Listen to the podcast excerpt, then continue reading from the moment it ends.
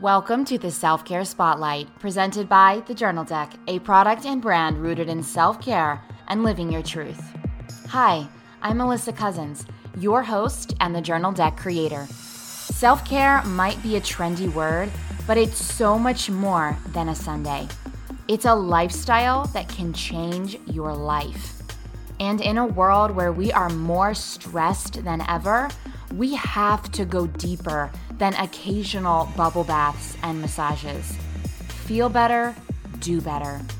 This podcast is about getting to the heart of living your most aligned life against the backdrop of everyday life energy management, healing, radiance expansion, self care elevated through my solo episodes and interviews with inspiring women who are just as likely to meditate as they are to curse. The goal of this podcast is to empower you to unapologetically take up space and make space.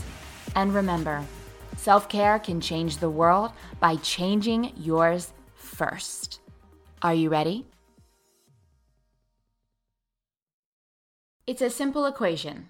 The more energy you have, the more alive you are. Energy is life, and life is energy. The more energy you have, the more positive and expansive your state of mind is, and the more you thrive. I'll fill you in on a big secret energy is everything. Rajshree Patel.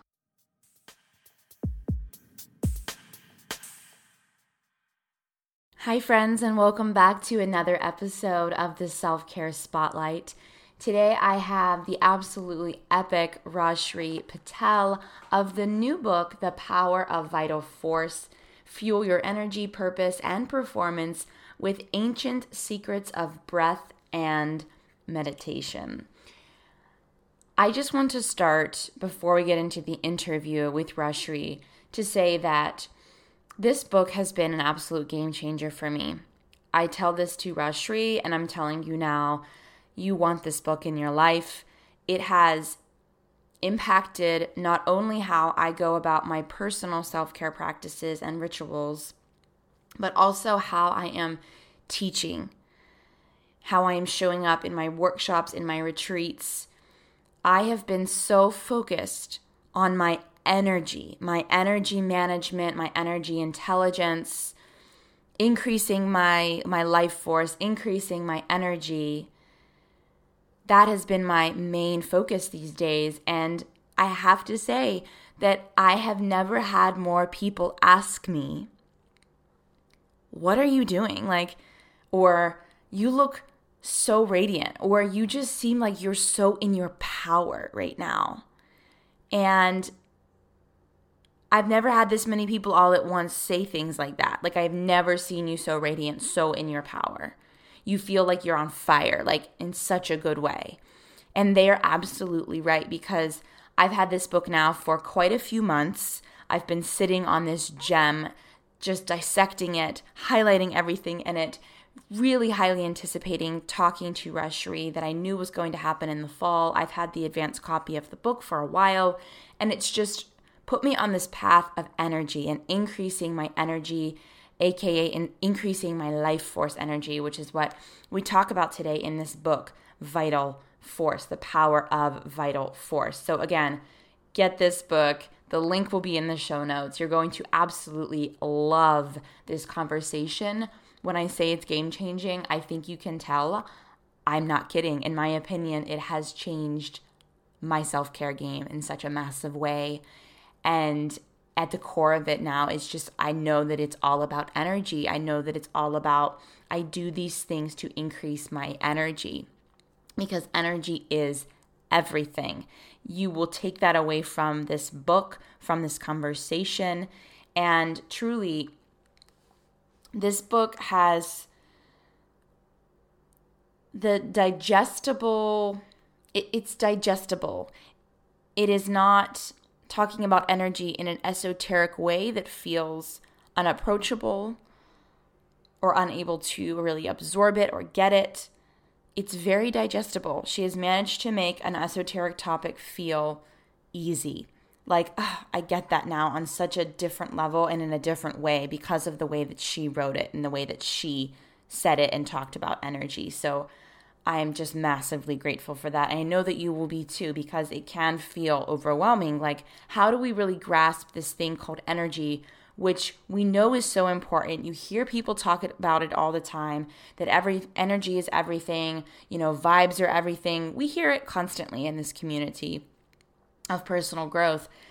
And this just brings it to a level that is relatable and I think you'll find that during this conversation with her, she's very humble and kind, but so, so wise. And yet she's relatable. So you feel that both in this conversation and from this this book. We're talking about vital force and what it is. We're talking about how we've gotten so far away from it. We talk about how you come back to it through the breath, through, you know, it's through the breath, it's through meditation, it's through everything that this podcast is about self care. She, at the end, I even ask her, What's your favorite breath technique? And she gives a very specific one. I'm going to put that in the show notes. She gives a very simple tip on what you can be doing every single day to increase your life force energy. It is so simple. You have access to it at all times. What else do we talk about? We discuss Shiva and Shakti. So we go in depth with the yin and the yang energy, and I really ask her some of the questions I've had on my brain for a while about Shiva and Shakti and really getting into those and understanding them on a deeper level that, again, is digestible and understandable and doesn't feel so confusing. We also talk about mindfulness, but specifically Western mindfulness. Not when what bleh, not mindfulness in its fullest expression, but mindfulness that's kind of been diluted in the West where we are. And she discusses it as the mindfulness trap in her book. And we go in depth with that because I think it's important for all of us to hear. Because that word mindfulness also gets thrown around an incredible amount, just like energy does, just like self care does. So it's important, I think, to hear this conversation. She discusses her type of meditation that she prefers, Vedic or transcendental meditation, and she compares it to the mindfulness meditation movement that we have going on that you hear so much about right now. So we go in depth about that, and she actually talks about why, in some cases, mindfulness can be a trap and what she means by that. Very fascinating conversation. I conclude the interview or I guess it's like more of just a conversation, right? With journaling and how she really feels about journaling because this podcast is brought to you by the Journal Deck. And I wanted to know from this mindfulness, you know, meditation expert, how does she feel about journaling? There are a couple of instances in the book whenever she mention, mentions opening up your journal. So I wanted to know where does journaling fit into the layers of the mind? In the book, she discusses the different levels of the mind, like an iceberg. And I wanted to know, like, where is journaling in all of this? Where is journaling in the importance? Because to be honest, we're in our heads so much. I thought, hmm, does she really find value in journaling? Because it does require you on some level to use your thoughts. But I think you're going to find her answer in the way that I also describe journaling as conscious journaling really interesting. And that's towards the end. That's one of the last things that I ask her. So, with all of that being said, get this book digest every single moment of this little more than an hour conversation. I know that it is going to rock your world. Pressing pause for a moment here for an ad break. This is a company called The Ultimate Cuff. If you're wondering, what is that? Well, it's for Apple Watches. This is to make your Apple Watch look stylish and beautiful. Apple Watches, I love mine and I wear it religiously because I personally I love the feature. This is the self care spotlight, right? I love the feature on Apple Watches that lets me track my workouts. Even when I take Sage out for a walk, it's as simple as knowing how long did I walk her because I want to know, you know, did I walk 20 minutes? Did I walk 15? Did I actually walk 30 and I just didn't realize it? She's a puppy. I want to make sure that she's getting her adequate exercise. So, something as simple as tracking my walk with puppy Sage all the way to tracking my yoga and the you know walks I do, whatever it might be, I as a big advocate of taking space breaks and moving my body, I love my Apple Watch. But my Apple Watch has this big clunky like rubber band that gets gross and it gets dirty. The one I have right now, it's this blush color and it basically doesn't look so blush anymore. It looks pretty dirty because it's picked up all of, you know, the dirt from life. Well, the ultimate cuff is made of metal. So these are bands, if you would want to call them that, but they're metal and they clip into your Apple Watch and make your outfit and your Apple Watch look that much more beautiful and stylish so that you're not always looking like you're wearing athletic wear with your Apple Watches, right? You get what I'm saying? So these are made of metal. I personally got the honey in a rose gold, beautiful rose gold color and it literally looks like a honeycomb pattern. It's like a nice thick band, but not too thick, made of a honeycomb pattern. I got it in rose gold. It's called Honey. And then I also got the Mia, which is a really simple band, and I got it in silver.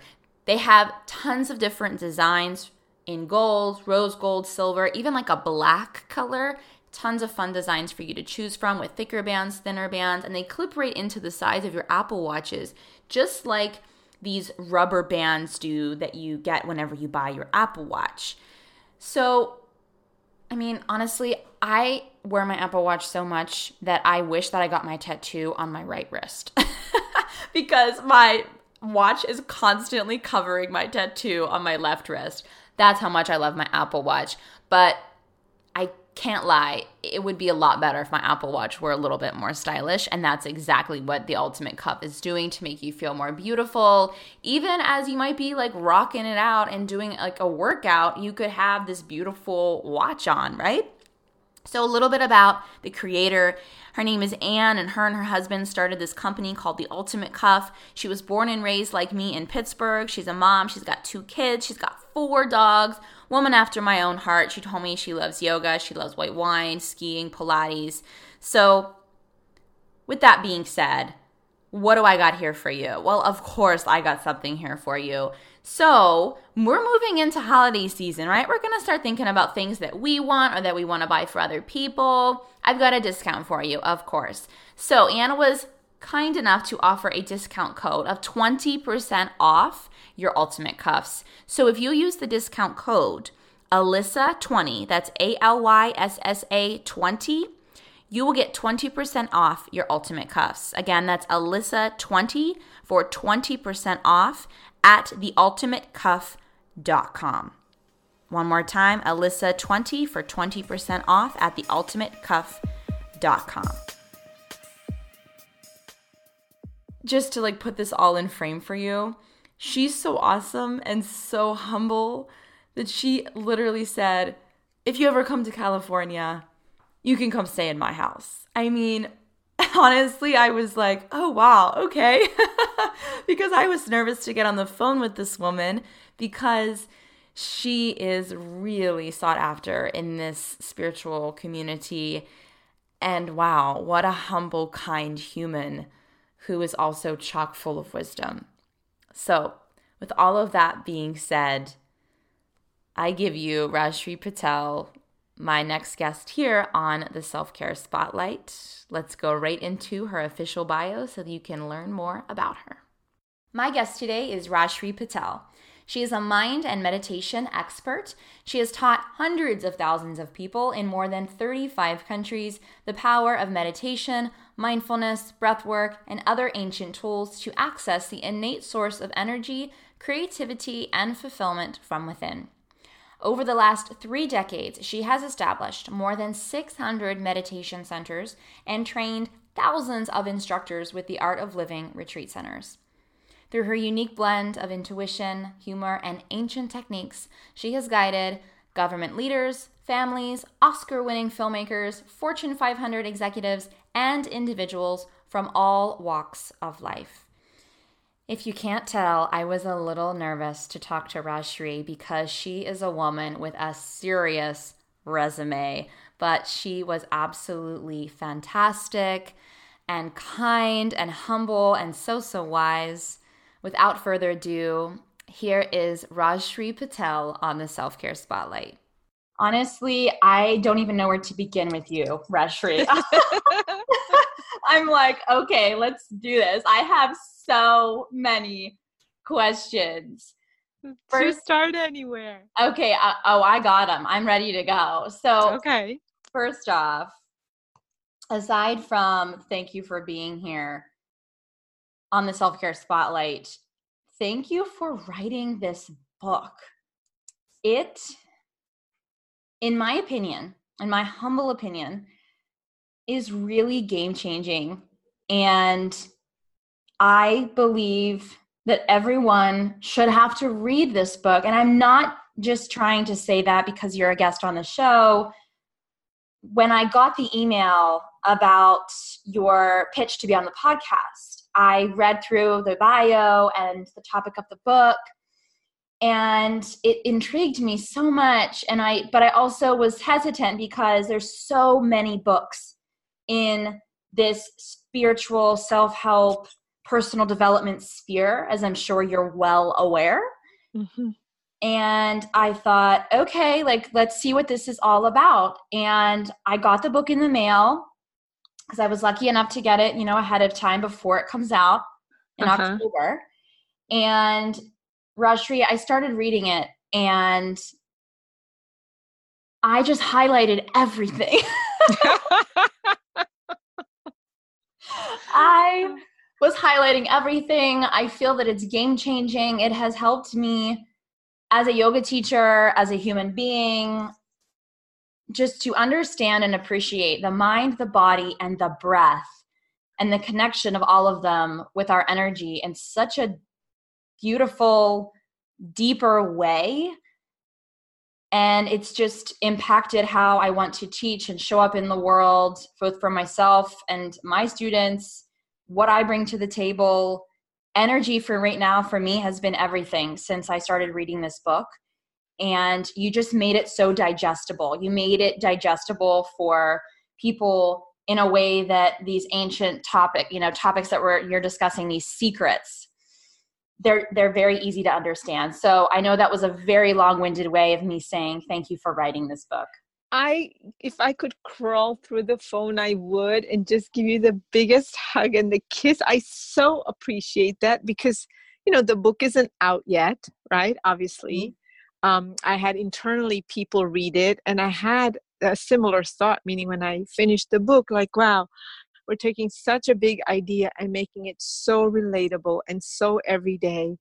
Um, you know, and, and I felt really good about it. And then there's sort of this vacuum that happens between the time you submit the book and the time it comes out right in a way in terms of what is someone that doesn't know you think about the book so i'm so happy to hear that and, and thank you for sharing that absolutely well for someone who does not know you personally i can tell you this is going to wow people like 100% don't doubt it at all don't doubt it. That's it. great. That's great. I'm so happy to hear that. Yes. So let's just dive right in. Okay. I got you for one hour, so let's do this. okay, great. All right. So starting off with, you know, the, the book here is there's this big question. You call it the big question. And you say, what is it about ourselves that seems to determine the quality of our lives? And that thing is, of course, the title of this book, The Power of Vital Force. So, can we just start there with, in your own words, right now, how do you define what is vital force? That that thing that this whole book is about. What is it? So, first of all, I just love the energy and the the power behind your question between the words and each of the words. So thank you so much. Happy to be here with you. Um, you know, I guess the question is what isn't vital force? If we hmm. look at the way we come into the world as babies, we are seven pounds of you know bone and blood and water and skin and etc but hundreds of units of what i call vital force. It's this innate raw potentiality and dynamism intelligence and dynamism and no one has ever really taught us that it's something we can access tap into connect to and really up level every aspect of life because everything depends on it. And if i had to like break it down into the most sort of mundane and simplest level we would call it energy. But really what is energy? Energy is movement. Anything in life that requires any kind of movement needs what we call this vital force or energy if you want to move your body if you want to move your mindset from negative to positive, if you want to move your emotion from negative to positive, if you want to shift anything in your life, you need energy. And we rely on this energy from a very mechanical point of view, you know, sugar and caffeine and uh, substance is to keep us moving. But mm. that just keeps us moving. It doesn't give us the vitality, the intelligence, and the access of clarity and efficiency. For me, vital force and resilience are synonymous. Mm, ah, yes, because when you have that high vital force, you are naturally more resistant, like to life. Like everything just flows yeah and things fall off right resilience yeah. is the ability to not be touched by all the stuff that goes on in our life mm-hmm. uh, if we talk about stress reduction or you want to talk about insecurity or confidence what drags us down is all the things that are going on outside internally we don't feel centered or right. empowered or resilient and it doesn't fall off it sticks to us and the simplest fastest way to be resilient, to let things fall off, is to up level vital force or life force. And we're born with it. Like kids, right. you see. Yes. They shake everything off. Uh, you know, they fight, they yell, I'm not going to be your friend, you're stupid, whatever, cry, wail. Next moment, they're back, they're grounded, they're centered because it doesn't stick to them. It's only after the intellect starts to develop that we start to get caught up in the yada yada yada you see? Right right. So this is from your book. This is from the introduction. I want to read this because i think mm-hmm. it describes it so well. You write what is that something? It's a certain magic quality an indescribable magnetism that we feel in the presence of those who are truly successful inside and out we might describe it as mojo, chutzpah, or just plain energy. It's the ability to go for it, whatever it might be, without hesitation or doubt, with full clarity and a yes mind. This is not something that comes from outside. It's something that we, you, were born with. Yes. Ah, like I loved, again, it was so, I, in that moment, right in the beginning, mojo, chutzpah. And like, okay, I get it. I know exactly what she's talking about. Just the way you described it. Like, we know when we meet someone. I'm thinking of my Kundalini uh, instructor that I first ever went to a Kundalini training. And I met her. And I thought, what is that woman smoking? What is like, she is on something and it was just simply after going through this training, I thought it's she's literally high on life, on this vital force, on this life energy. She is so tapped into it that she glows from the inside out and she is magnetic and radiant. And I thought, I just want to be that. Like that is it. And we know, we all have met someone like that before. And I thought the way you described it, it instantly clicked. I got it and, and it's the perfect description of high on life. The higher your life force the higher you're on life you know it's it's literal and it's metaphorical and there is no other way. That is that secret sauce of life that someone who's thriving and someone who's somehow just getting by.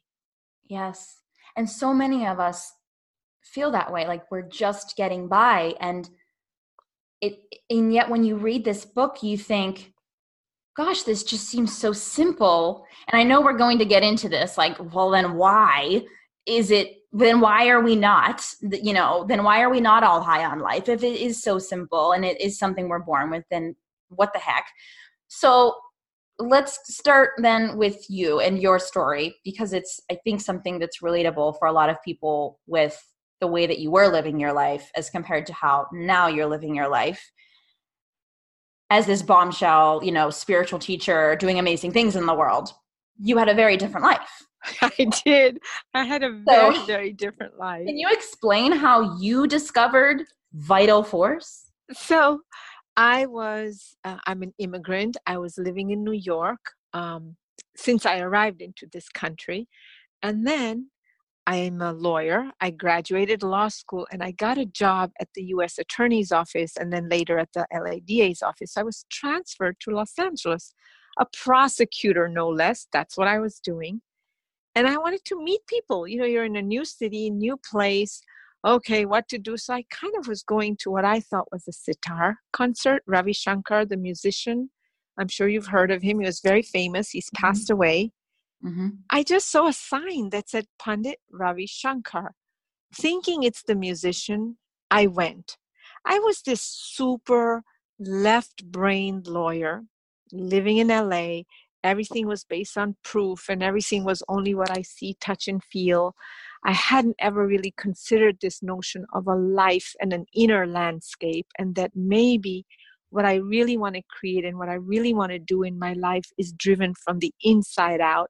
That kind of seemed woo woo if if I'd even heard about it. And you have to remember, this is back in 1989. Nobody had heard of yoga. Right. Yoga was very woo woo then. If if somebody said yoga, it was like you know, bed of nails or something. And the only person who vaguely spoke about yoga was Jane Fonda. I don't even know if if anybody's like really aware of it. There was no conversation. So I certainly wasn't into it. Though I'm from India, it's something that you know, it's like folklore. People did it then, or maybe your great grandparents right. do it, but it's not and something you, talk you about do. That. The Gurukula. Am I saying yes. that? Yes, yes, yes and and it was something you heard about but i certainly never saw anyone doing yoga or meditation or any of the things you know? So when i arrived to what i thought was a music concert i was fortunate i had enough vital force to be curious and to stay in that moment.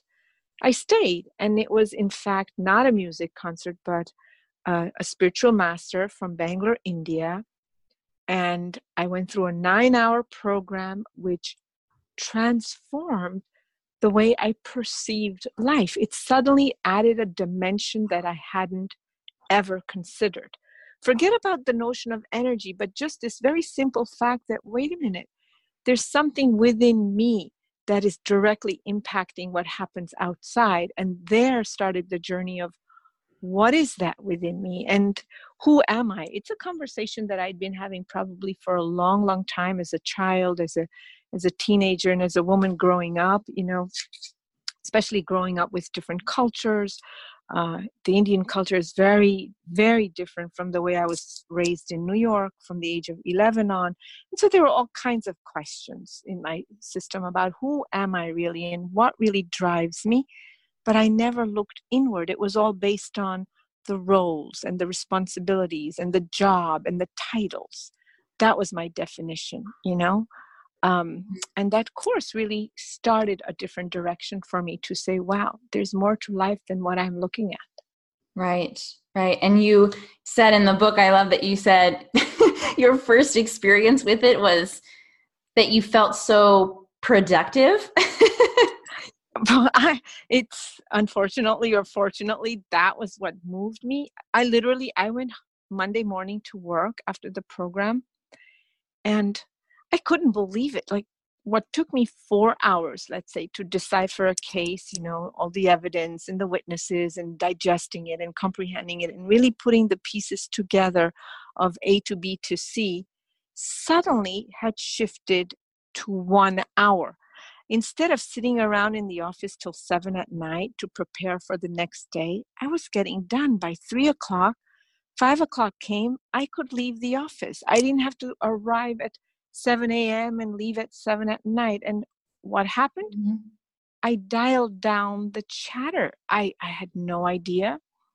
Our mind is constantly running with endless amount of self-talk criticism strategizing analyzing rethinking reprocessing doubting judging there's constant mental activity never did it occur to me that that could even be dialed down, you know, and that if I did dial it down, it would change how effective and productive and clear I was. And that just got me greedy. You know, I, I still hadn't put the pieces together. And the greed was simply, mm-hmm. wow, if I can do this in one hour instead of four, just from a nine hour course, what else could I do if I went on to do more? And then I went to do a silence retreat and it's there that I really started to connect into this notion of how this vital force is connected to our body, our mind, our emotions, our breath, and how this energy really can transform everything. It is that magical chutzpah, the mojo, the gusto, the the charm, the thing that says, yes, let's go for it versus, mm, I'm not sure, you know, let's think about it. Let's see that lukewarm life versus the go life, you know? Yes, absolutely. So those moments that you're in the zone moment, and we all have had that before. We've all felt I am in the zone. Like I we know how that feels that you're describing and I actually think it's great that that was the first one of the first things that hooked you because it's very real again relatable that we go oh wait a minute this is going to help me be more productive and it's you know that may not mm-hmm. be the main uh, point per se but nonetheless in our western society you noticed it right away. Oh i'm feeling really productive. This is awesome. So can you describe you talk about in the book the shiva and the shakti and the you know the big mind versus this energy and how they kind of interplay and so when you're in the zone so to speak i'm going to go within the zone when you're in mm-hmm. that flow state i think i have an idea of what's happening between those two masculine feminine aspects i think i get it after reading it i think i got it but i would love to hear in your author words what is going on between those two forces that feels like you're in this union of just like I've got this, let's roll and you're so productive and you're on fire and everything's flowing. How do you describe that as what the heck is going on energetically speaking with the mind and our internal energy? So I, I think the the first thing is to really access or become aware that underneath everything we see, touch, and feel is this force, right? We can call it the vital force or the force of intelligence. There's sort of, it's a coin with two sides, right? There's dynamism, this energy, and that energy, that dynamism isn't a mechanical, inanimate thing. It's actually loving, it's a force field, and it has intelligence in it. It is creativity itself. And when we get into the zone, we get out of the mind, we get out of the particle of life, you know, the the solidity of what we see, touch, and feel, and we start to really access in the same moment clarity, the intelligence, the intuition, the insight that tells you where to move, when to do what, and how to do, along with the energy that gets you there. If you talk to anybody who's who's been in the zone or in the flow, particularly those people who like jump off these um, I don't know these extreme sports, they'll tell you that it's a moment where thought, action, intuition, and everything in the environment aligns itself. They don't have mm-hmm. to do anything. Everything moves in synchronicity and in unison in the moment. That right. it's happening and i think that that's what happens in the zone in the in the flow we transcend our small identity and we enter this place of big identity or the big mind as you said right. where there infinite intelligence infinite amount of energy and that energy wants to serve you you actually start becoming a co-creator your intentionality in that moment immediately manifests because you're working beyond matter. You're actually in that shiva shakti realm. Yes.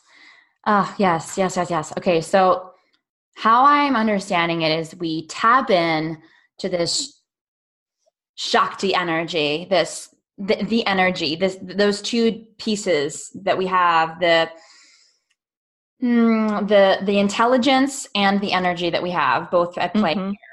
And just mm-hmm. to specify for everyone listening, Shakti being like this energy, and then Shiva being this this big mind consciousness itself. So that I am understanding when we tap into this Shakti, because that's the thing that can, that's what can move. It's movement.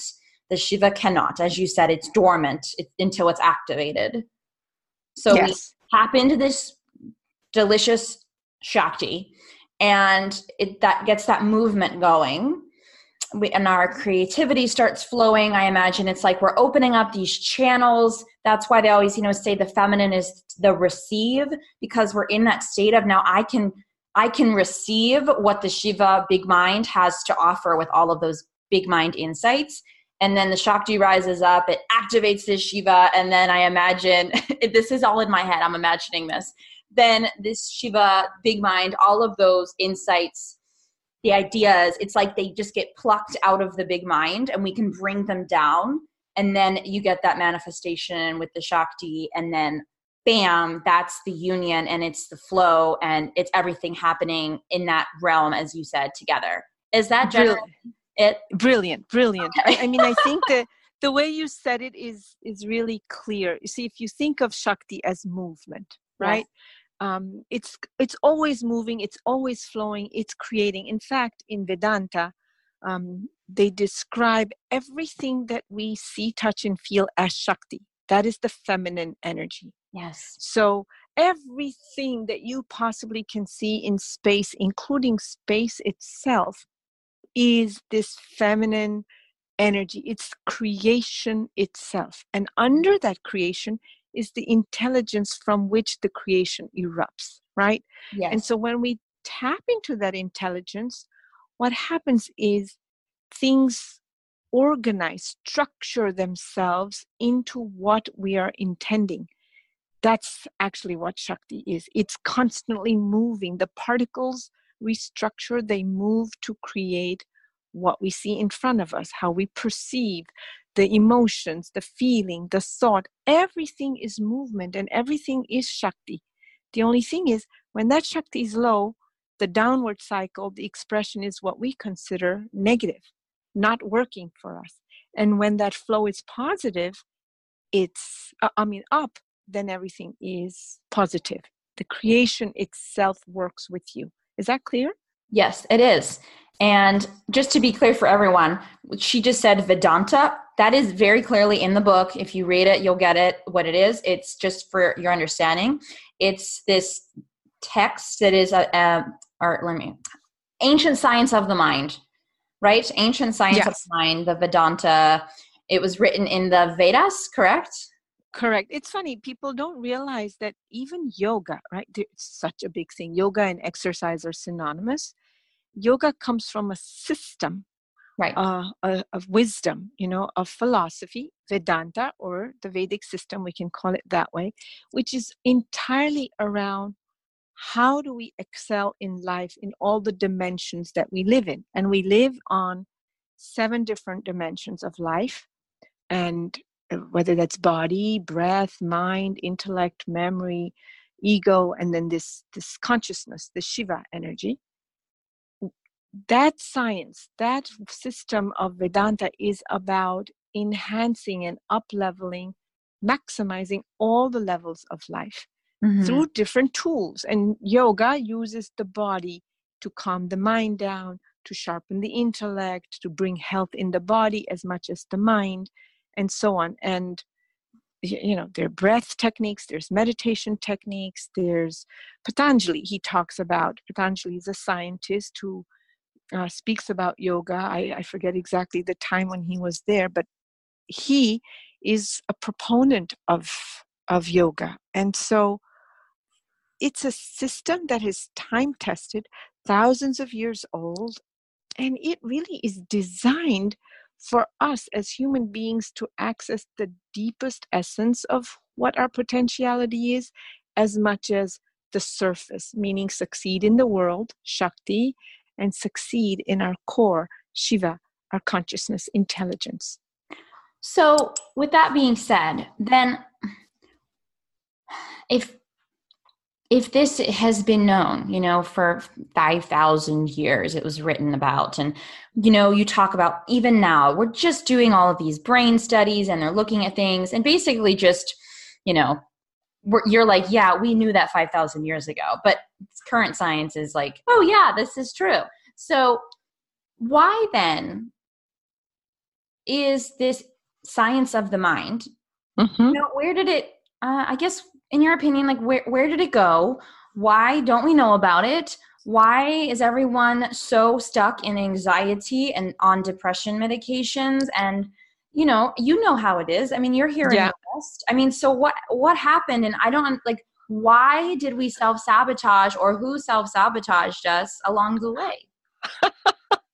Oh, well, it's a it's a big question. I'm not it sure is. That, that that I even have an answer, but but to say that you know look look what's happening to us today as technology is advancing we're disconnecting from our core humanity right? We talk less we share less the human emotion gets negotiated less.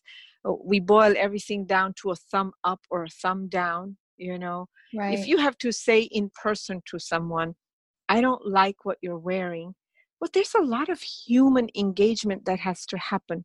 You wouldn't be so casual as to just click a button thumb down i don't like it you know we're losing something. So what happens is i think that life progresses and we kind of get more and more caught in materiality or matter as our identity. And at some level we start to lose track of the fact that who i am is yes this body yes the roles and responsibilities and and so on and so forth but i'm also this whole and perfected essence that is made up of light and tintillating energy and intelligence, and that all that I would want and need and seek for is my essence. Yes. We don't get educated on that anymore, right? The world is moved towards reading, writing, and arithmetic, what I call matter. But what you mentioned earlier, Gurukula, there was a time in all traditions where you learned matter, material sciences, but you also simultaneously learned the spirit and how to be happy and how to harness and, and do what we have to in order to not get stuck in, in negativity. And slowly over time, things get diluted and lost. Just like today, you know, people are freaked out about artificial intelligence for all kinds of reasons. But one reason being there's a lot of conversation on how much disconnect is there going to be to each other and to our own humanity and from ourself and which leads to more depression and anxiety and disengagement and loneliness and, and the crazy violence we see out there. You know so, i think i just got it on a level of it's just really about the power structure. And if i know that my power comes from within me then all of those things outside of me and that's everything from on a you know the retail end of things like the consumption all the way to government structures and and understanding power dynamics right? I mean yeah. it seems like it just that has probably so much even your title the power of vital force right there the power you have the power. And that's i think has to be something that it has to do with. And um you know it's it also to me you know this is called the self-care spotlight and i feel very deeply passionate about the idea that self-care it's not just a luxury but that it should be a necessity. And it sounds like to me that this conversation of everything that used to be taught in Gurukula of the understanding the science of the mind and how to be happy that that just became oh that's a luxury. It is not a necessity. Therefore it got dropped off exactly exactly and and to your point it is not a luxury you know what drives the quality of our life is our inner landscape our mind how to be happy how to figure out the rules of the mind we kind of don't know it we apply all the same rules to every dimension of our life what we do for our body is not what we can do for our mind. They're two separate entities, they're 2 mm-hmm. separate faculties that function different from each other. And we don't learn that anymore. You know, uh, we're sort of like backwards in, in Newtonian physics, really just stuck on what we see outside. And the truth of the matter is how to be happy, how to handle our mind, how does our mind function, what is the way to optimize our our intellect what is the may, way to let go of the stuff that we're holding on to our memory is as much a necessity as any other thing in life if not more yes i agree i agree that's why i'm so passionate about you know self-care to me it's it's not a trendy word i i I sort of despise at this point that people have it's become so trendy that I feel that I worry it's going to lose the meaning of what it's really about, which I, I think that you would agree. It's it's it's very important. So okay. I have a question about Shiva and Shakti here. Uh-huh. I first first off, when I read you, you know, in this book and you said, you know, that this vital force that you're speaking of and you said it's shakti well i knew that shakti was the feminine principle. So i'm sitting here like in my femaleness going yes it's the female. I know what she's talking about.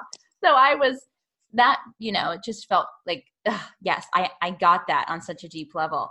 And it's i'm such a passionate um yoga teacher but also i love dance and mm-hmm. such a movement is everything to me and i'm all about using the body and i you know before i read the book and everything this just felt like validation because i've always said you use the body to get to your mind to get out of your head and when i was reading your book i just was like i'm sitting here basically like yes yes yes like this is so validating oh my goodness yes and yet i started reading okay so i'm on i was on page 29 and this is again straight from you.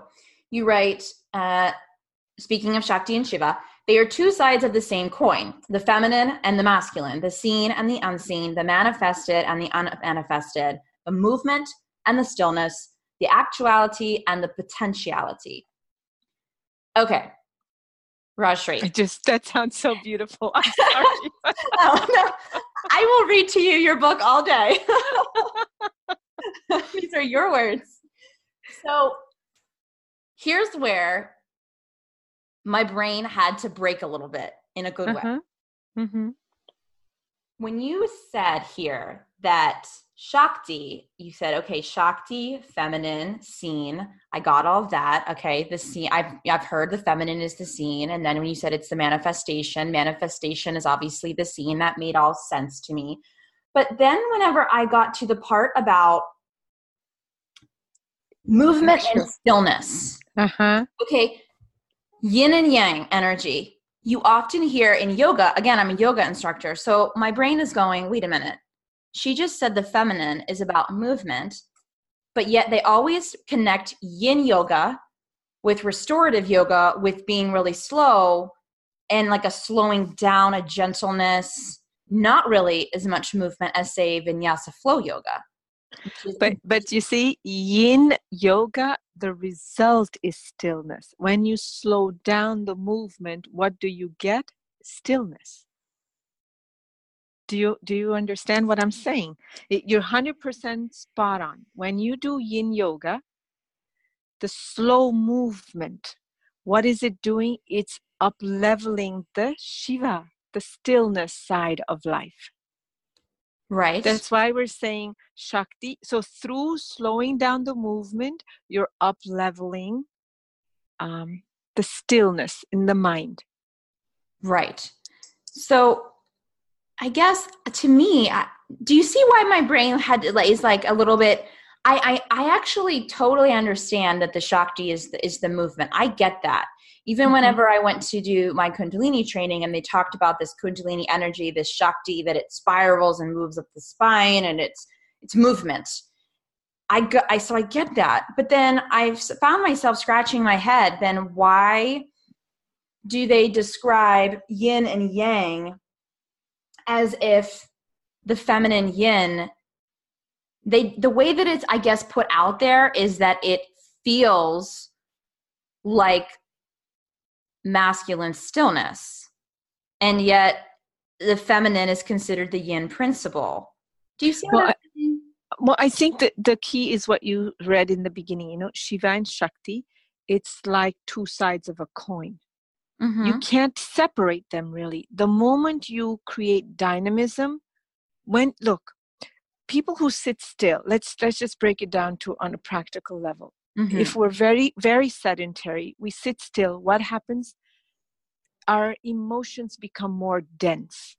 We become more lethargic, we feel tired, we get more complacent, we don't see the glass half full, we'll see it half empty emotions become dense, they move more masculine.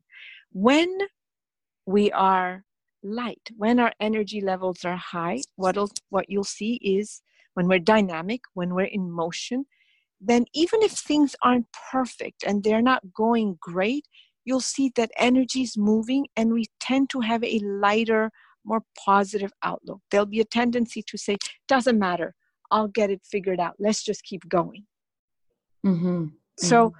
the the thing to understand is the moment you're dynamic, you still the mind. You said it yourself uh, in terms of dance and body movement. The moment you move your body, what are you doing? You're shutting down at some level the intellect. And where are you ending up? Into the stillness. Then you end up in the force of the transcendence, that Shiva energy. But how did it begin? In movement as you move your body as the music comes through as the music and the body align themselves the intellect is getting more and more quiet and it's transcending you into a place of stillness so movement and stillness are like shiva uh, i'm sorry shakti and shiva it's the same coin just yeah. two sides expressing itself differently Yes. Okay. Yes, I get that. I get that. And also that I think maybe I'm thinking of yin as from a too boxed in perspective of what yin yoga. It's all still movement. It's just slower movement. Whenever you go to say a yin yoga class, it's still movement. It's just slower movement.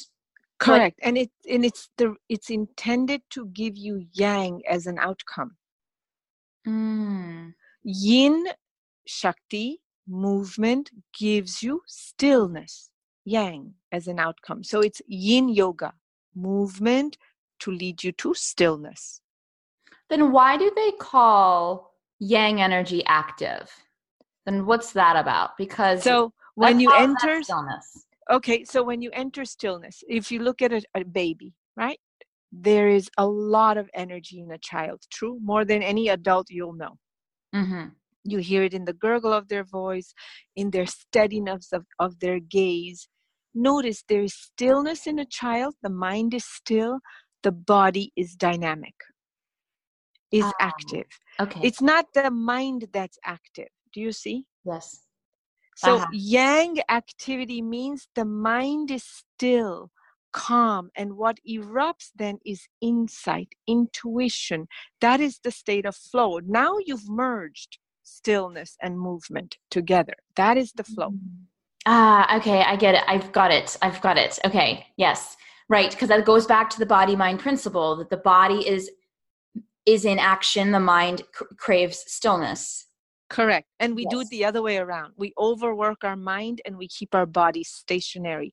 We right. barely move our fingers. You know, okay, if you're doing exercise and yoga, you're one of the fortunate ones, but most people are sedentary and most people overwork their mind. They're constantly thinking. Even when we should be sleeping, we're processing. We're not at rest. We're not calm. And it takes a certain amount of energy, yin, Shakti, to even allow the mind to settle down. Notice that when you're tired, the mind gets more caught up in more thinking, in more trying to figure it, figuring things out. So you need a certain amount of energy to get to the stillness. Mm-hmm. Certain amount of movement. I appreciate you explaining that because it was. I see they are. It's like like you said, they're so intertwined that they really are just like you said two sides of the same coin i mean you can't really we can talk about them in two as if they're two separate things but they really just one is working for the other one one breeds the other and then that folds into the net like they just keep interplaying with each other in this beautiful dance so thank you i my brain was just trying to understand that and i appreciate your not not at all. I think what you're saying is is spot on. If you see the way the book is written, it begins with Shakti, right? Energy. Um, and talks about the value of it and how it impacts the mind.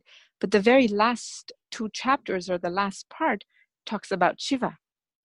Mm-hmm. Because you can't really separate the two. Right. Intelligence gets activated the more energy, more that power that we have we go into intuitive state it's the difference between intellect and intelligence i'm not talking intellect which is constantly dividing dissecting analyzing that is the faculty of intellect i'm speaking when i say shiva when i say the coin associated so tightly with shakti i am talking about intelligence this innate intuitive knowingness principle that we're surrounded in, just the same way as we're surrounded in in this power, this shakti, this energy. Right. Okay, so that flows me right into where I know I want to go. Mm-hmm. here. Okay. Speaking of intelligence versus intellect, mm-hmm. I love the way that you distinguish that. So, the mindfulness trap that you discuss. I loved this chapter. I loved this discussion. I I was over here again, just like fist pumping, like, yes, I love this. I get this on such a level. And I think it will resonate with so many people. Can so, you can you talk? Yeah, just go. I I know that you have so much to say about this. Like, why? So you know, right? I mean, a lot of people. I'm sure you know a lot of people who've done mindfulness. It's a, yes. it's it's so another mainstream. trendy word. It's yes. very trendy. I mean, but it's you talk about it like I love that you said, you know, mindfulness of the West. Let's be clear. You're talking about Western mindfulness. You say that it's not really meditation, but it's a really hard way to get to meditation. So, can you just riff on that? Because the way you explain why mindfulness, the way we do it in the West, is not working versus a mindful, uh, excuse me, a meditation practice that you believe does work. I thought that was a fantastic chapter. So, can you just just go? Absolutely. So I think the first thing is mindfulness, the way we understand it in the West, or mindfulness of the West. It's a noun, it's actually not a state of mind, right? Awareness or mindfulness is a state of mind, and state of mind cannot change through action. So here's the biggest thing it came into the West maybe 50, 60 years ago people went to monasteries and to the far east, spend a great deal of time three months, six months, whatever amount of time in a monastery. And what they did is they picked up a tiny piece around an entire system, just the way we were talking earlier about Vedanta, uh, Tibetan Buddhism, and Buddhism has a system in order to be, you know, happy and to the science of mind. And what we did is we picked a simple principle brought it to the West, which actually increases, and there's a lot of science around it, increases gray matter, decision making, rationale, control. Good, we needed it, it has its own value. However, as a practice of meditation, it is not because meditation is stillness in the entire mind the surface, frontal cortex, and the unconscious, the deepest layer of memory, all of it getting rest. It requires left brain and right brain coherence, calmness, if we want to say that. But that's not what happens with mindfulness. You are using more intellect in order to calm the intellect. You're monitoring, you're labeling, you're noticing the thoughts and the activity, and without judgment, without you know labeling it with a i like it and i don't like it you're trying to calm yourself down. Well really? From the time we're two we're trained in labeling and we're trained in judgment. That is nature of the intellect. That is what it does. Water is liquid intellect labels it judges it dissects. And one of the requirement of mindfulness is don't judge well how do we do that? If we didn't know to if we already knew how to not judge we would need to meditate. It asks you to at some level focus to concentrate on something as you know ethereal as the breath. We can't barely focus on the book that's in front of us. Our mind runs away. Now how are we going to focus on the breath? You'll see avid practitioners after a lot of years will say three four breath later i'm lost and I get frustrated and I get impatient. That's because we're using the intellect to calm down the intellect. And really, what I'm saying is Shakti, energy, up leveling your life force is a easier way to meditate. And self transcending meditations, kind of like TM or Sahaj Samadhi meditation, which is what I teach, which is a mantra based meditation that doesn't require monitoring, doesn't require labeling, doesn't require focus, doesn't require concentration. What does that do?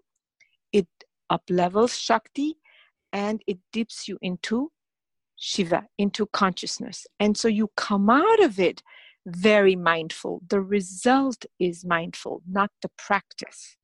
Yes. Uh, yes. I uh, I just understood this so much when I read it. And when you wrote Dhyana, that the word for meditation, it literally translates to no focus. And then, yes. I mean, again, I, I telling you guys, this book was so game changing. And I am a teacher of yoga, and I just was like, whoa. So, no folk i love how you broke that down is like that the mindfulness of the west has become this about focused attention but then yeah. at the core dhyana meditation that word in sanskrit is about no focus so vedic or transcendental meditation is really about no focus attention it's actually it, the most beautiful thing that we've totally gotten it upside down right. dhyana is the word, right? For Sanskrit, um, dhyana. In fact, if you even look into Buddhism, they describe it that way. Dhyana means to focus, to engage the intellect. Na is the negation of focus, the negation of engaging the intellect is meditation. Mm-hmm.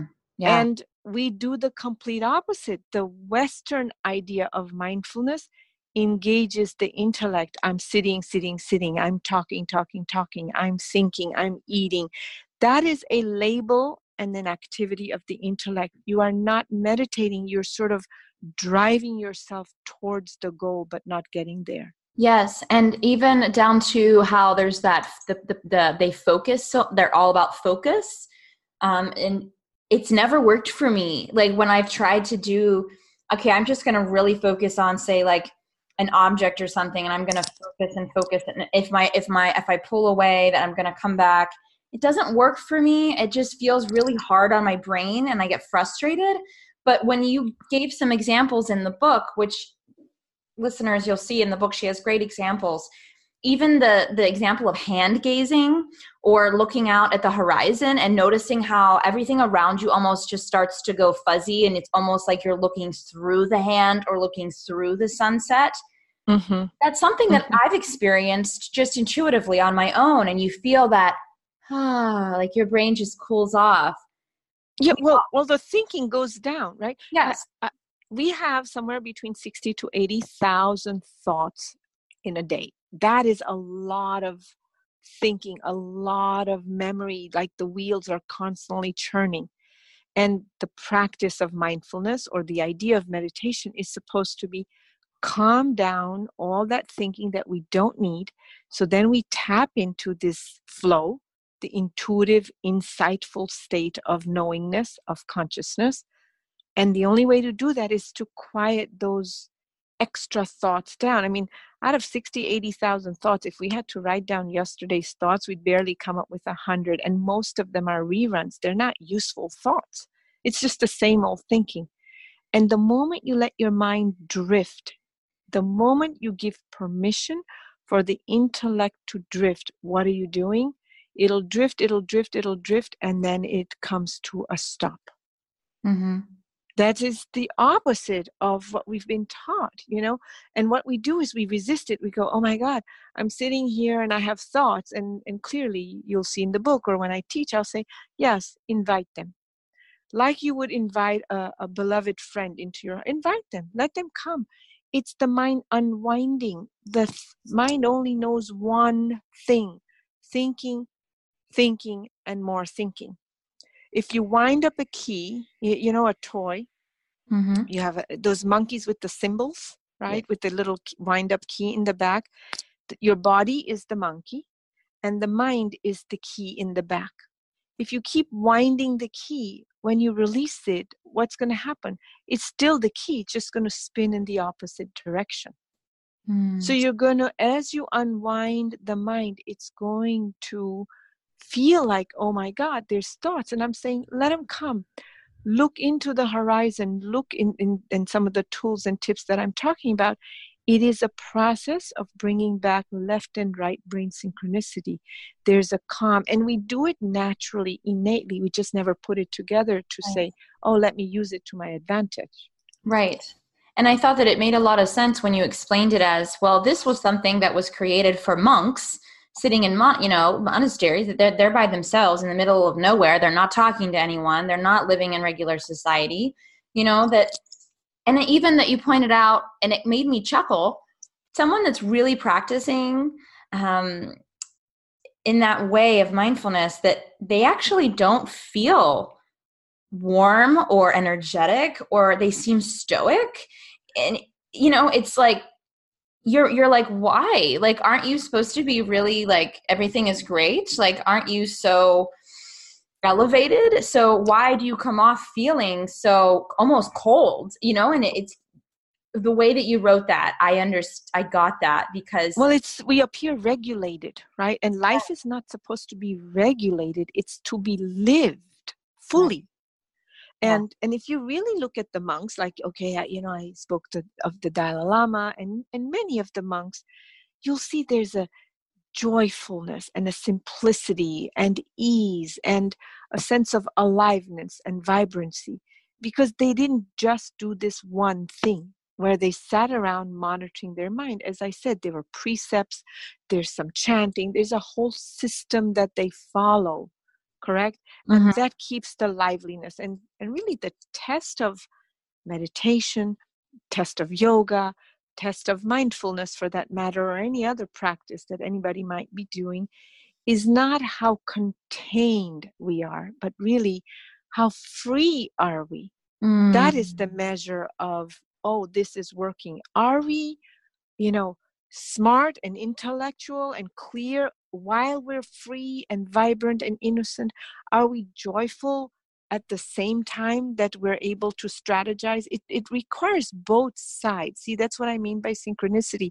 And if you look as children we had a lot of vitality a lot of clarity a lot of energy.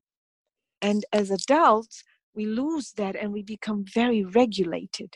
Right. And and in many ways mindfulness if we're not careful regulates us where we get more and more contained and if someone says hey how are you very well, thank you. It's, right. That is not the point, you know? Yeah, we're so in our intellect. Yes. We're in the, well, I would call that like to me, I call that like we're in our head, not like the mind. We're like in the head space.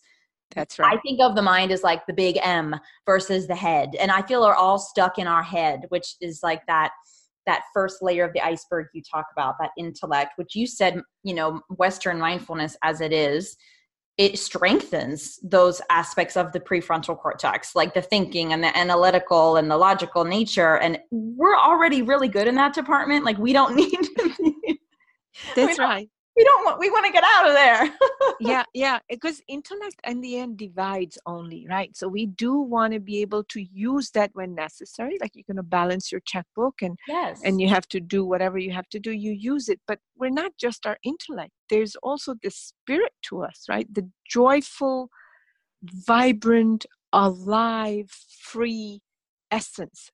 And if that is also not growing in expression in your daily life you know you don't get out of bed with this sense of, come on, let's go, let's make it a great day, versus, okay, today's going to be another good day, and I have this and this to do, and I'm very contained and controlled.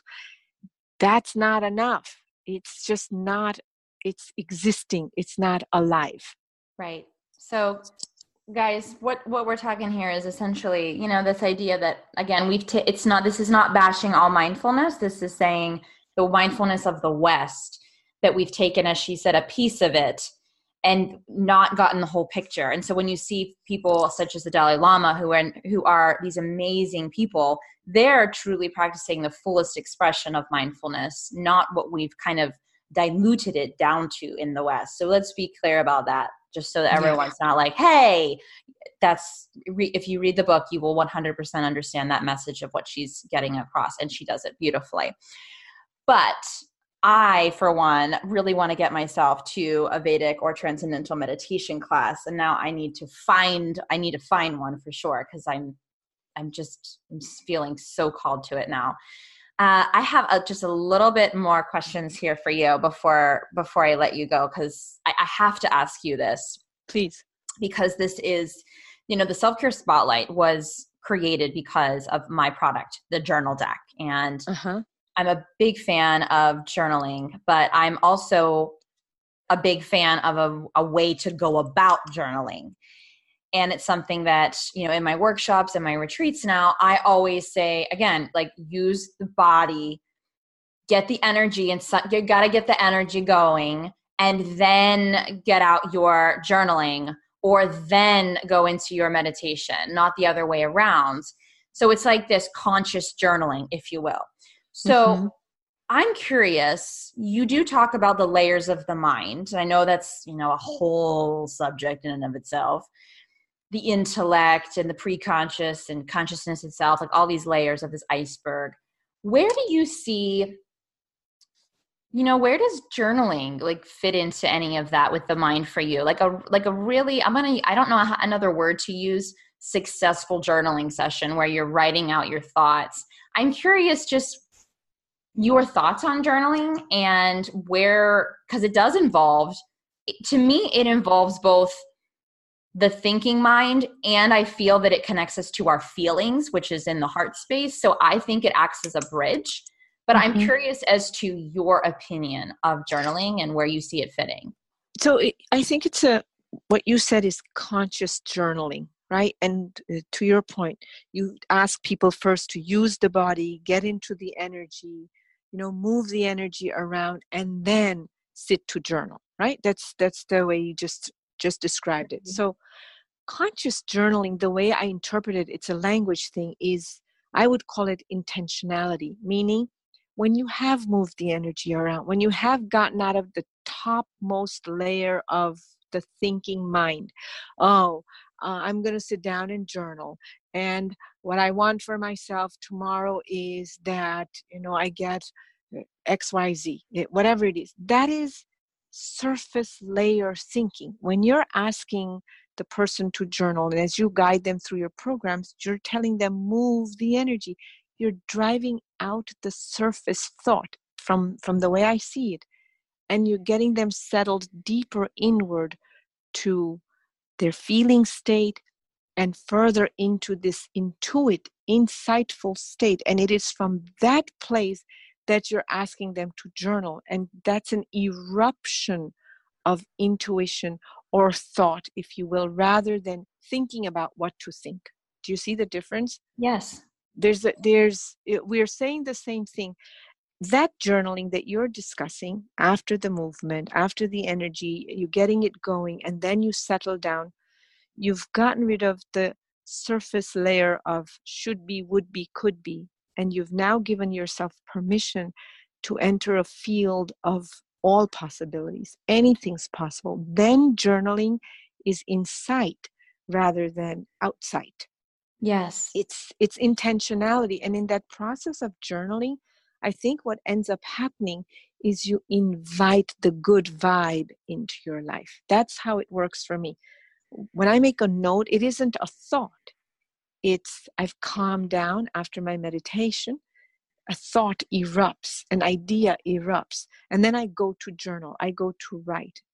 And what I'm doing is changing the frequency at which I vibrate. And as a result, I invite a lot of positivity towards me. It's like a declaration in the universe into that transcendent Shiva Shakti state. So I think we're saying the same thing, we're just using different words for it. Right. And I've heard a lot of people, you know, you talked about the the subconscious, the chitta, and you said that this is, you know, we hold our deepest wounds and hurts down there in this deeper layer of our mind. And I hear people all the time say, if they've had a really cathartic journaling session, they'll say, it felt so good to like write that out. And I had all of these, it, it felt like I pulled something out from somewhere deep in my mind. And I feel like that's what they're speaking to is that somehow they were able to access that lower, deeper mind and they were able to pull it out, if you will. Yeah, they got out of their own way to let something erupt out so they could dump it. Mm-hmm. Yes. Right. Yeah, absolutely. It, it, it's because we, you know, we hold ourselves in such a. There's such a need to, uh, and we have to. I get it. You know, we're out there in the world, and there's a should and would and could, and this is okay, this is not okay. There's so many fixed beliefs, and journaling when it comes from that place, you're just reiterating the same thing. Mm-hmm. But when you move away, when you really just journal, don't process, don't think, is this right? Is this wrong? Should I say this? Did I make a spelling mistake? You just journal. At some point, you dive deep into that that realm of where you might have held on to something that was stuck and it releases and you create this space this freedom inside of yourself and that's amazing that is like i don't know it's a gift to me from the universe Right. And I think any, this goes for any type of quote unquote self care practice yoga, meditation, journaling, anything at all. If you come to it from a non conscious, you know, not with a, a solid intention behind it, if you're just doing it for the sake of doing it rather than doing it for the sake of being, yes. then you're completely missing the whole point. And I fear sometimes that's what we do with self care because it becomes another to do list. Mm-hmm and that drives me you know i feel so like oh we're just we're missing the point if it's his to-do list it's we're forgetting that it's about being not about doing correct correct. Yeah. and and journaling isn't to be filtered right? You're just writing. There's no filter process in it. And it's sometimes you start out journaling the head is involved as you say and then at some point it drops away and then your pen just moves and right. such deep rich thoughts and ideas and feelings get connected and you find yourself free on the other side somewhere. Yes ah yeah. yes thank you for that i was so curious i had to ask yeah absolutely thank you. thank you for that okay i have two final questions for you one of them is actually a journal deck prompt question that i have for you i'll save uh-huh. that for the end um, but since this is the self-care spotlight I ask every single guest I have on the show this question, and it's quite simple. What does self care mean to you, Rajshree? It means giving myself permission to be who I am. Mm. It really, for me, means because, you know, it's very easy to buy into all the expectations, all the ideas that the world puts on us and we haven't consciously chosen those ideas so really for me self-care is giving permission to hear the voice that's in me that's guiding me and and we don't often do that because we somehow get caught well if i do this but then what if and and i really think that it's taking the time every day to listen to myself and so what i do is every morning and every night no matter what happens i close my eyes for 5 minutes I do, as you say, move the energy around through breath and so on. And then I sit in that stillness to see what comes to me. What am I saying to myself? And it's really about building a relationship with myself, you know? Mm-hmm. That for me is the deepest essence of self care. Um, we have all kinds of relationships to everybody, everyone, everything, including with objects, right? Some things we love, some things we don't. But building a connection, relationship with oneself is something we've we rarely do. And things like journaling or meditation or quieting down to a place to say, okay, where am I? What was my day? And, and I'll just share two concrete tips that that happened for me as part of that self-care when i go to sleep always you know I, I, lie down i do a certain breathing thing and my hand goes on my chest and i sort of say to myself in my head a day and a life is over however this day has been it's finished tomorrow morning i get a fresh new start another day and another life begins it's that kind of permission that I give to myself. You know, really saying, whatever happened today, it's over. Now I rest. Tomorrow morning, I begin a new life and a new day. Anything is possible. That for me is self care.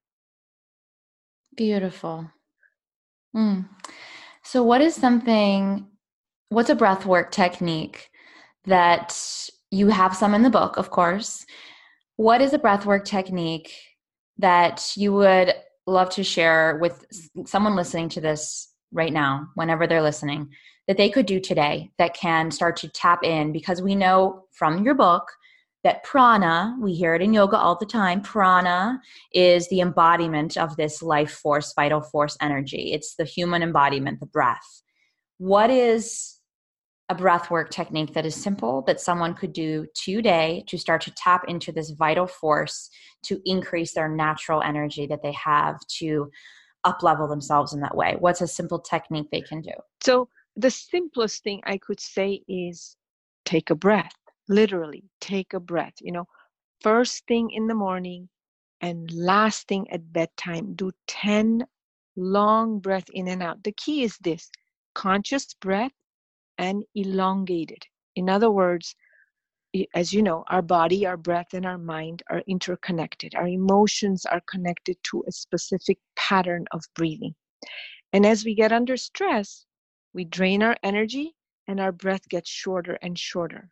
And so, what I'm asking the listener to do every single day doesn't matter for the rest of your life, any way you have to breathe, consciously breathe and breathe longer than your capacity when you wake up and when you go to sleep. You do a multiple of things that way. You, number one, shut down the limbic brain, the processing that was going on at night. You wake up in the morning, you empty out the CO2, you bring in a lot of fresh vital force, and you shut down the mechanism that's draining us, sort of like the tabs that are open on a computer in the background that we're not working on.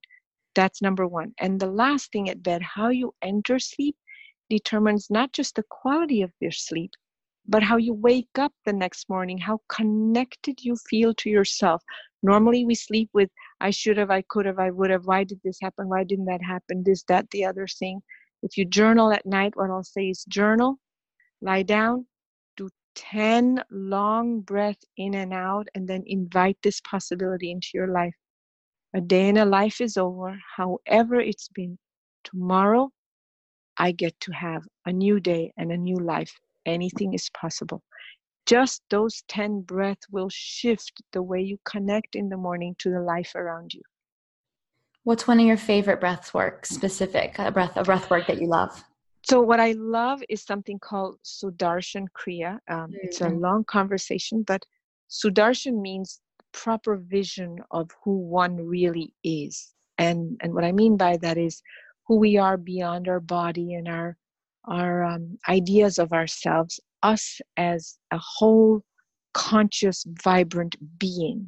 Um, and as you do this practice, it, it, takes 10 minutes. You need a little bit time to learn it, but it takes 10 minutes or or somewhere between three to 10 minutes, and you suddenly discover the stillness in you and you rearrange the center of your identity to be I'm more than what I see, touch, and feel.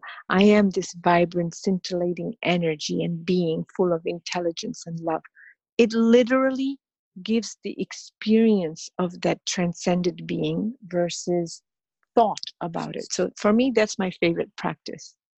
Yes, I and you talk about it in the book. Yes, you yeah, yeah. You bring you bring that up, and again, guys, this book is chock full of some different examples of breath works and meditation, uh, breath works, and you know different ways that we can, as she calls it, these ancient secrets of breath and meditation and and how we can start to tap into that Shakti, that feminine vital force energy that we've become really disconnected to because we're stuck in our in our head. We're kind of in uh, this this toxic space, and she, this book, is going to help you to get out of it with amazing knowledge that she drops here and and genuinely digestible tips. So you're going to really want to get this book. Rajshree, last point is my journal deck question for you, which I have a feeling I pulled it and I have a feeling I know how you're going to answer it based on how you just answered that last question. The question on the prompt card is write in your journal today about what does living in alignment look like to you? For me, again, it goes back to what I said earlier. Living in alignment is living with my higher self qualities and not my small mind limited beliefs about myself or anybody else's for that matter so uh, living in living in alignment is is a sense of present moment hey there before rajshree tells you about where you can find her free 11 session online course as a bonus valued at $525 about how you can work with this book material in a hands on way where she's guiding you in this 11 session course. I wanted to pause, not for an ad, but to remind you that if you absolutely loved this episode, which I really think that you probably did, give me a call. Tell me about it. Don't forget that we now have our very own self care spotlight Google voicemail line where you can call me and tell me all of your feedback, your thoughts, your aha moments. You can call me at 412 218 1229. That number is in the show notes. And again, that is a Google Voice line just for the self care spotlight. I am listening to them directly. Just a heads up that I may or may not use one of your testimonials or your aha thought in an episode, and I will contact you if I decide to do so. So, again, 412 218 1229. What did you love about this conversation with Rajshree? What lit you up? What made you think? How is this going to change some of your self care? Give me a call. 412 218 1229. And now back to the show. May I just say one thing? Um, yes. I don't know exactly when you know the listeners will be listening to to this podcast, but I would love to make an offer um, to to the listener. If you go to the powerofvitalforce.com um, and you pre you just order a book, I have an 11 session online course with lots of tools and techniques to up level this this vital force, this life energy, which is it's a you know bonus. Like consider mm-hmm. a consider it a gift. It's a $525 value. I'm guiding the the um, listeners through tools and wisdoms and techniques different from the book. So they're additional tips. So just oh. something eh, you know for the listener they just have to go to the power of vital force.com and and they'll get some instructions. Fantastic. Oh i'm excited about that. Okay yes i was going to ask you so whenever this comes out the book is going to be out. So where are folks going to be able to get this amazingness that you just wrote? Again they just go to the power of vital force.com that's where they would show their receipt that they've ordered the book and indicate that they're coming from Self Care Podcast. But the book is available on Amazon and um, Barnes and Nobles and, and so on and so forth. Just just put in the Power of Vital Force. Perfect. Uh, fantastic. So I have to ask you, Rajshree, how are you feeling that you that you finally got this book out into the world? Well, I think it's great because there really isn't a lot out there in a very colloquial, relatable way that explains this this gift that we're surrounded in and how to tap into it and connect it. So for me it's it's kind of like opening up a, a new realm, you know, and really getting a message out that I think is so needed today given the chaos that we see in the world and sort of the easier way to change what happens in the world and in our own life. Absolutely. Absolutely. We're so in our we're so in our heads and you are teaching us how to get into our deeper mind and our bodies again and knowing you're helping us Rajshree, I believe. Again, it goes into your title. You're helping us I think to in our modern society take our power back by mm-hmm. tapping back into our power that was mm-hmm. always there to begin with.